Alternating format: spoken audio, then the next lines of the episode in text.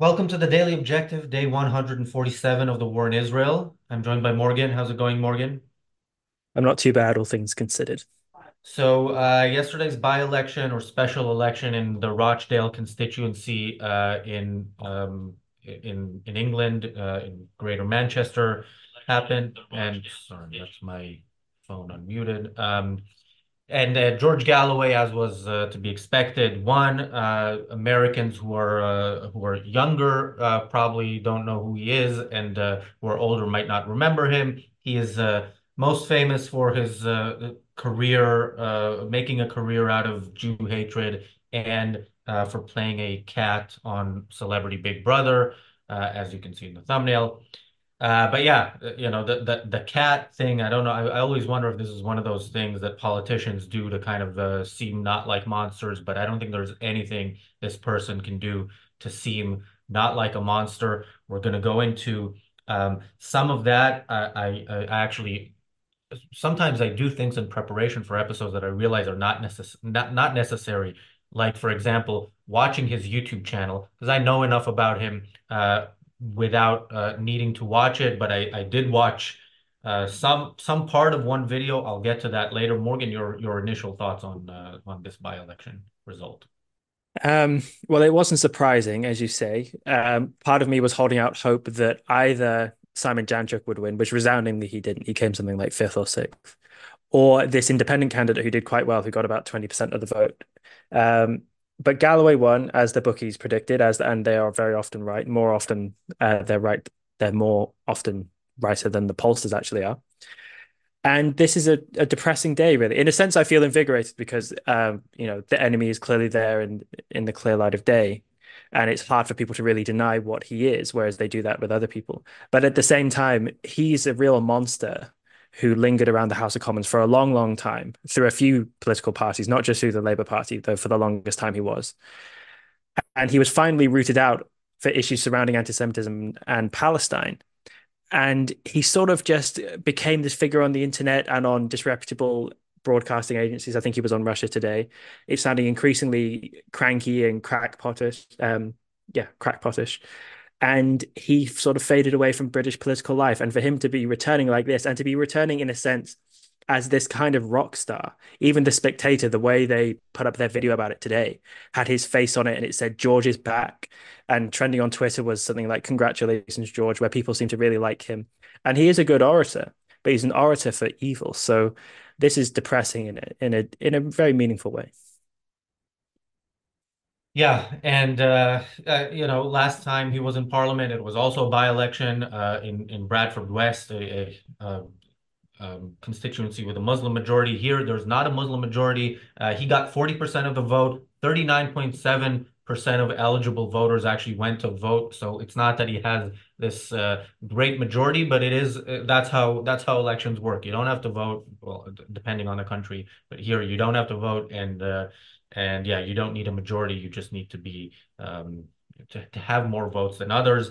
So I want to read this. Uh, Morgan, I know you're not a fan of this idea, but George Galloway wrote, uh, yeah, because he is evil and uh, and sometimes making, uh, you know, treating it as a joking matter is maybe not treating it as seriously as it should. But it, it's it's hard for me not to. So Morgan, your uh, your objection is registered, and you can uh, elaborate on it. But he wrote, he sent these uh, two separate letters, uh, one for white voters and one for Muslim voters. And I'm going to try to read it in something sounding like the accent of the people I think he was intending to target. So this is for the white voters. First and foremost, I believe in Britain. That's why I fought for Brexit and why I fought against Scottish independence. I believe in family. I am a father of six children, five of them still at school, and I don't like some of the things they are teaching our children. I believe in men and women. God created everything in pairs. Unlike the mainstream parties, I have no difficulty in defining what a woman is.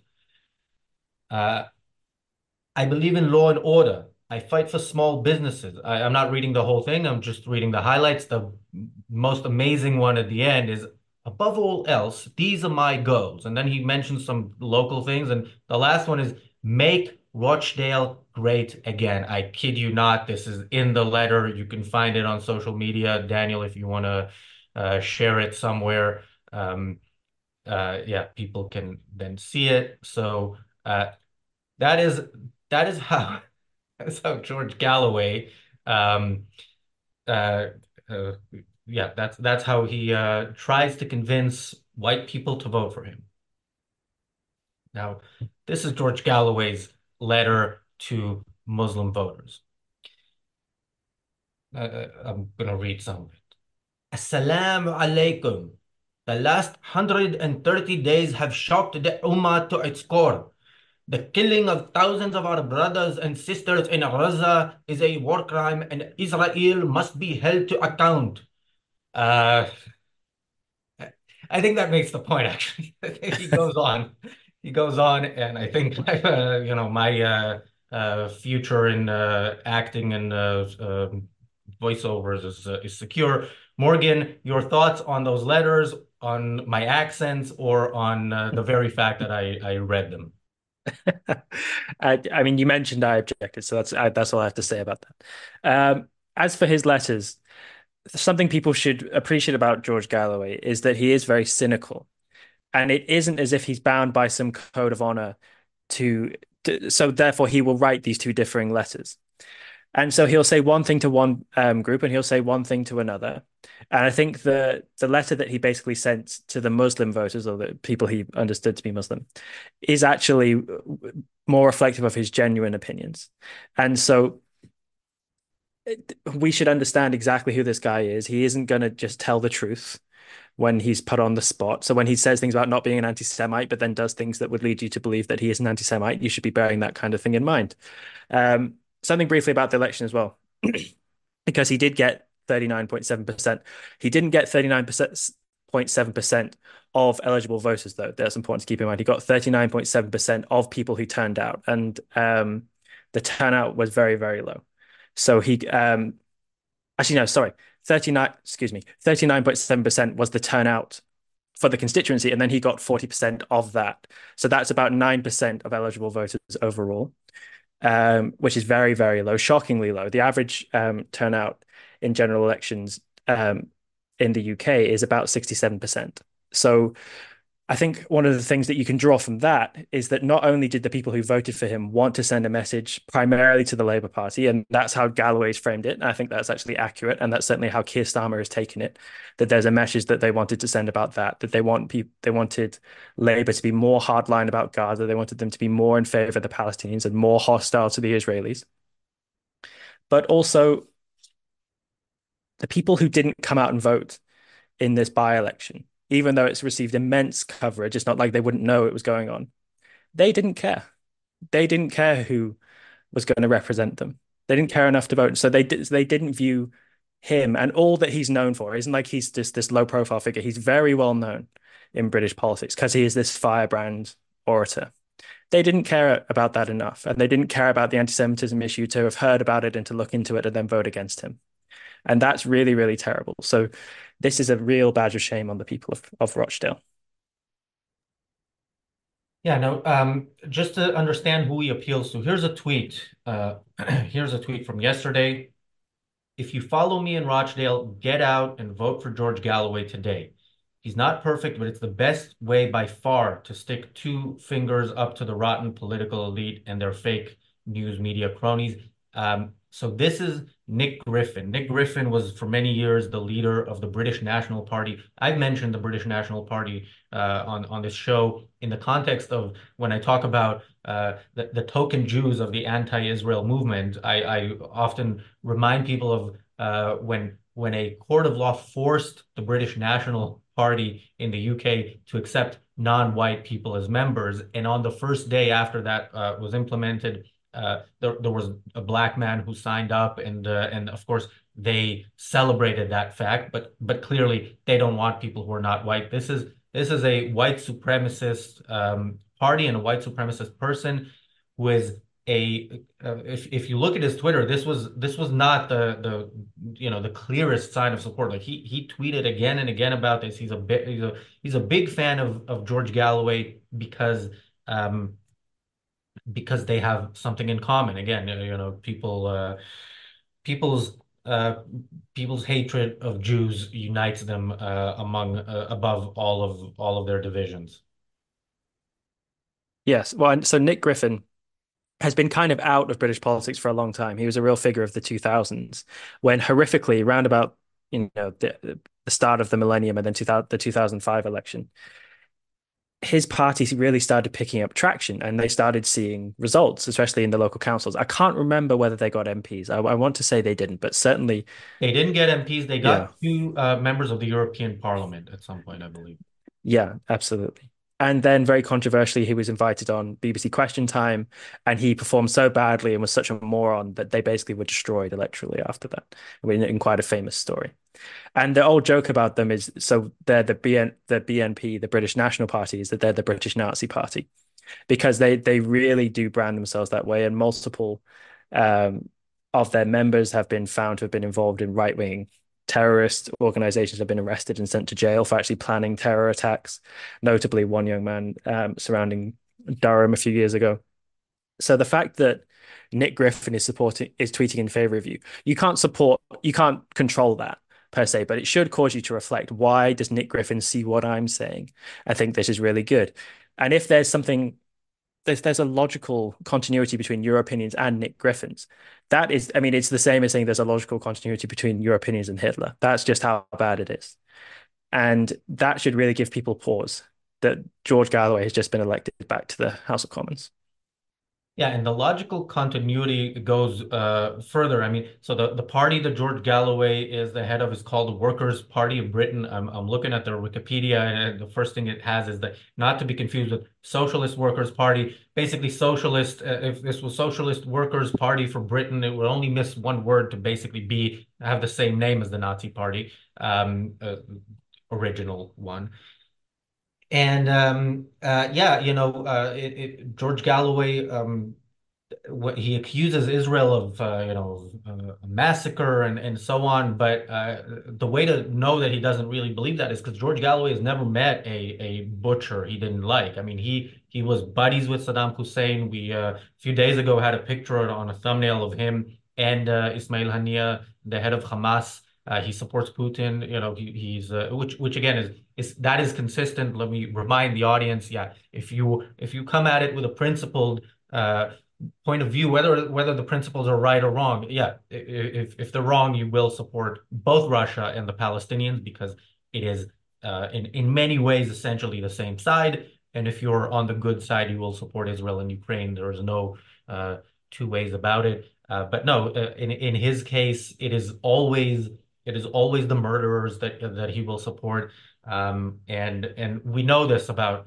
people who uh, support the Palestinians and make that their issue are people who are looking at the world and what the the the, the flaw that they find is that one sliver of land in the in the in the Middle East in a, in a sea of savagery, the one uh, civilized place, and of course the, the place where Jews live. And uh, it's it's never an accident. You know, these people these people considering uh, where they're coming at it from, it is uh, it is of course uh, consistent for them to support the Palestinians. Uh, so just quickly on the in the video, um, the one video that I uh, clicked of his, which uh, was titled um, Holocaust with a small H. This was a few days ago.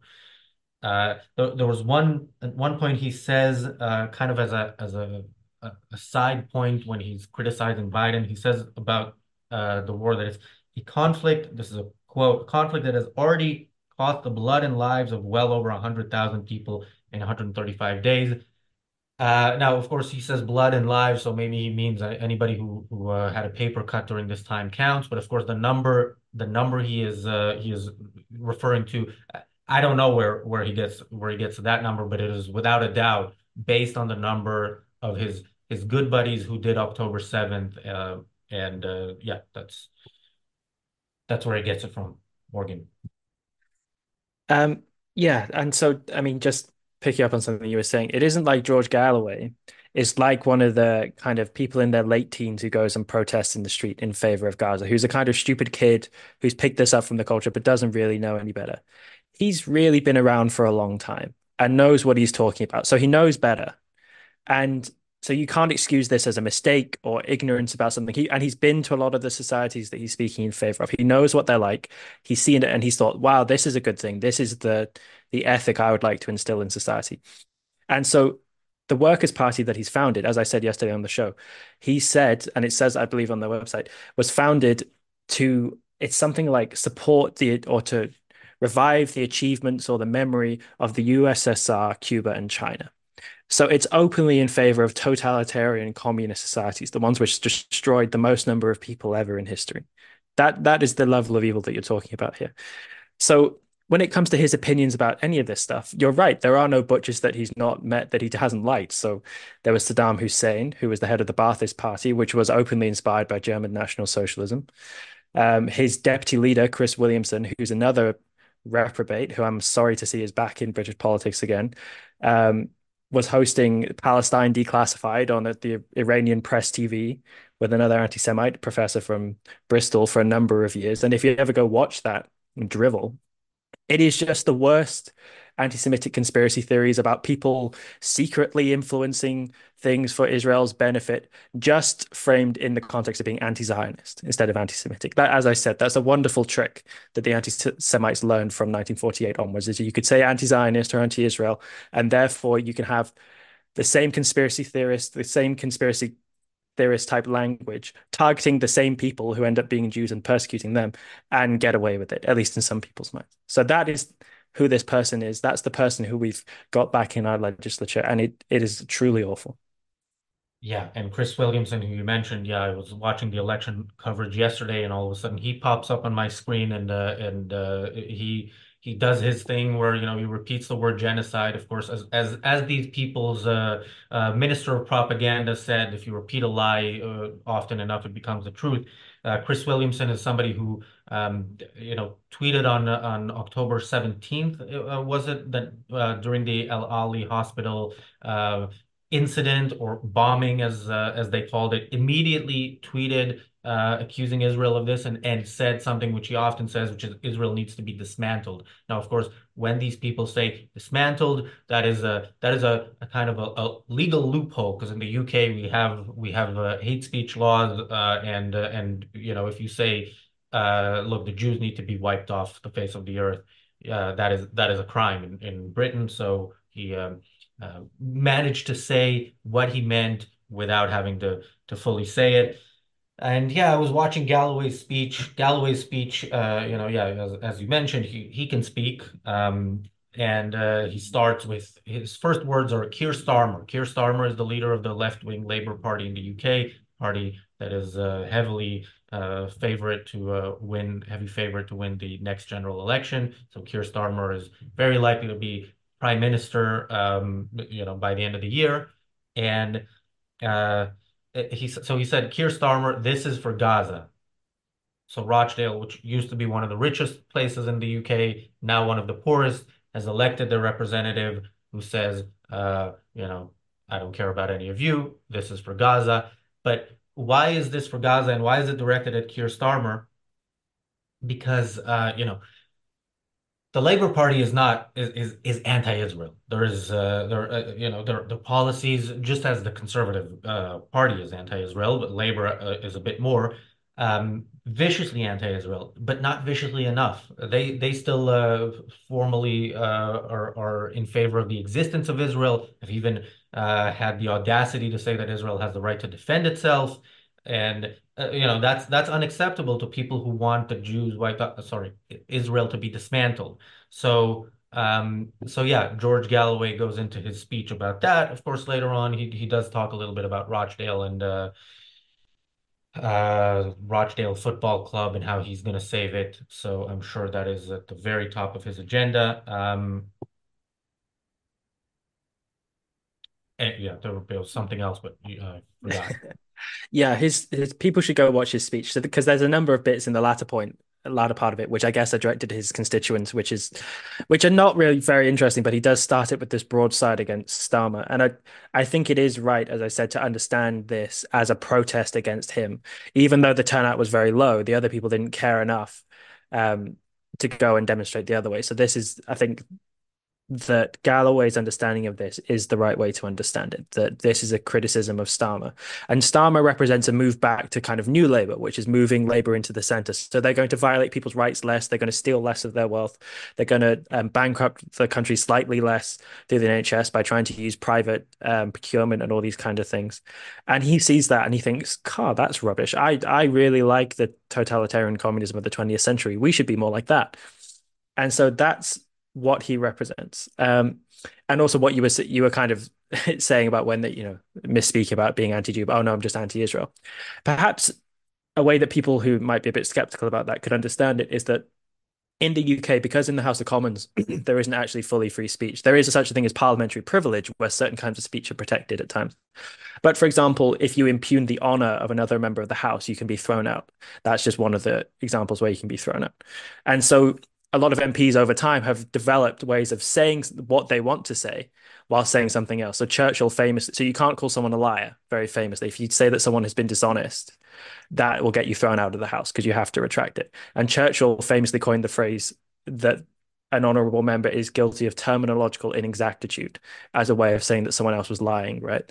And so when it comes to these people, yeah, they're they're anti-Zionist, they're anti-Israel when they're anti-Semites. There might be people in the world, and so I don't consider myself a Zionist, for example, but I don't think you could you could mistake me for being. I you know I want Israel to exist. I don't want it wiped off the wiped off the face of the earth. Whereas Galloway very clearly does. And why is there a difference between me and him? It's because it's anti-Semitism. People, you know, don't be suckered in by this stuff. Christopher Smith says, uh, "I hate Israel has the right to defend itself patronizing to Israel, in my opinion. Who doesn't have the right to defend themselves? It's a no-brainer. Yeah, I completely agree with that. That's not uh, that that is what people say when they're not really uh, when they don't really mean it. Because when they do mean it, they they don't say that. They encourage. They'll say, you know, I support Israel uh, fighting this war in in order to win it. Uh, thank you, Bonnie, for the super chat. Thank you, James Valiant. James says uh, asks, does his victory have any implication for the next general election? That's a good question. I mean, the way elections work in the UK, there the, we don't know when exactly it is. It's completely on the prime minister. He calls it, and then it's three weeks later. Uh, it, people were expecting it to be in the spring. I think now the expectation is it'll be in the fall because uh, he, uh, uh right now he's going to lose big time, and maybe in the fall he's going to lose a little bit less. Uh, legally, it has to be by January of next year. Um, yeah, by-elections are different. This one especially because Labour abandoned their candidate at some point because he again was a bit too anti-Semitic for them by saying that Israel allowed October 7th to happen. So, uh, but but at the time that they uh, they um, you know uh, parted ways with him, it was too late for them. He was still on the ballot as Labour. It was too late for them to run their own candidate. It's not too late for them to run their own candidate in the general election. So they will have a candidate. Um, uh, you know, how many people will show up to vote. It's probably going to be more than 39.7.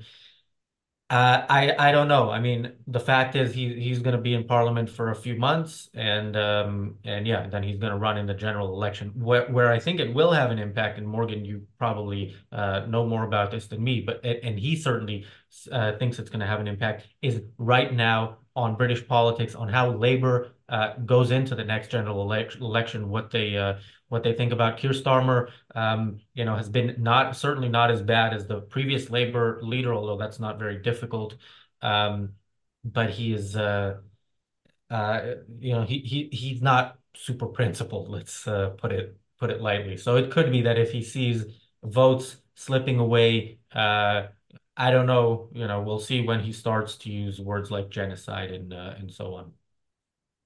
Yeah, I think I think probably this will have an effect on the general election. It's not certain. Um, so Rochdale has consistently voted left since at least 2005. Interestingly, before that, they had a huge history of voting for liberal candidates. Um, some of them not so nice, like Cyril Smith, who's probably one of the most evil MPs who's ever existed. But as I say, Richard Cobden was there. So they actually have a huge. The Liberal Democrat should have done well in his constituency, but since 2005, they voted hugely for Labour.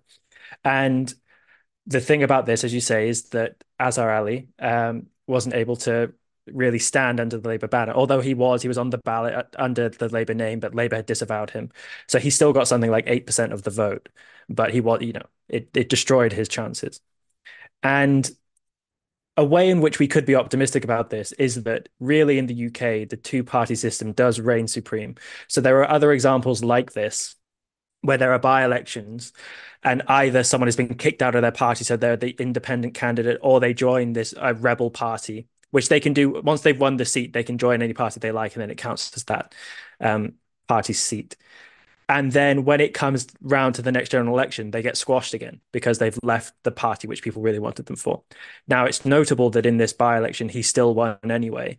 And it's plausible, I think, that actually he could have defeated Azhar Ali.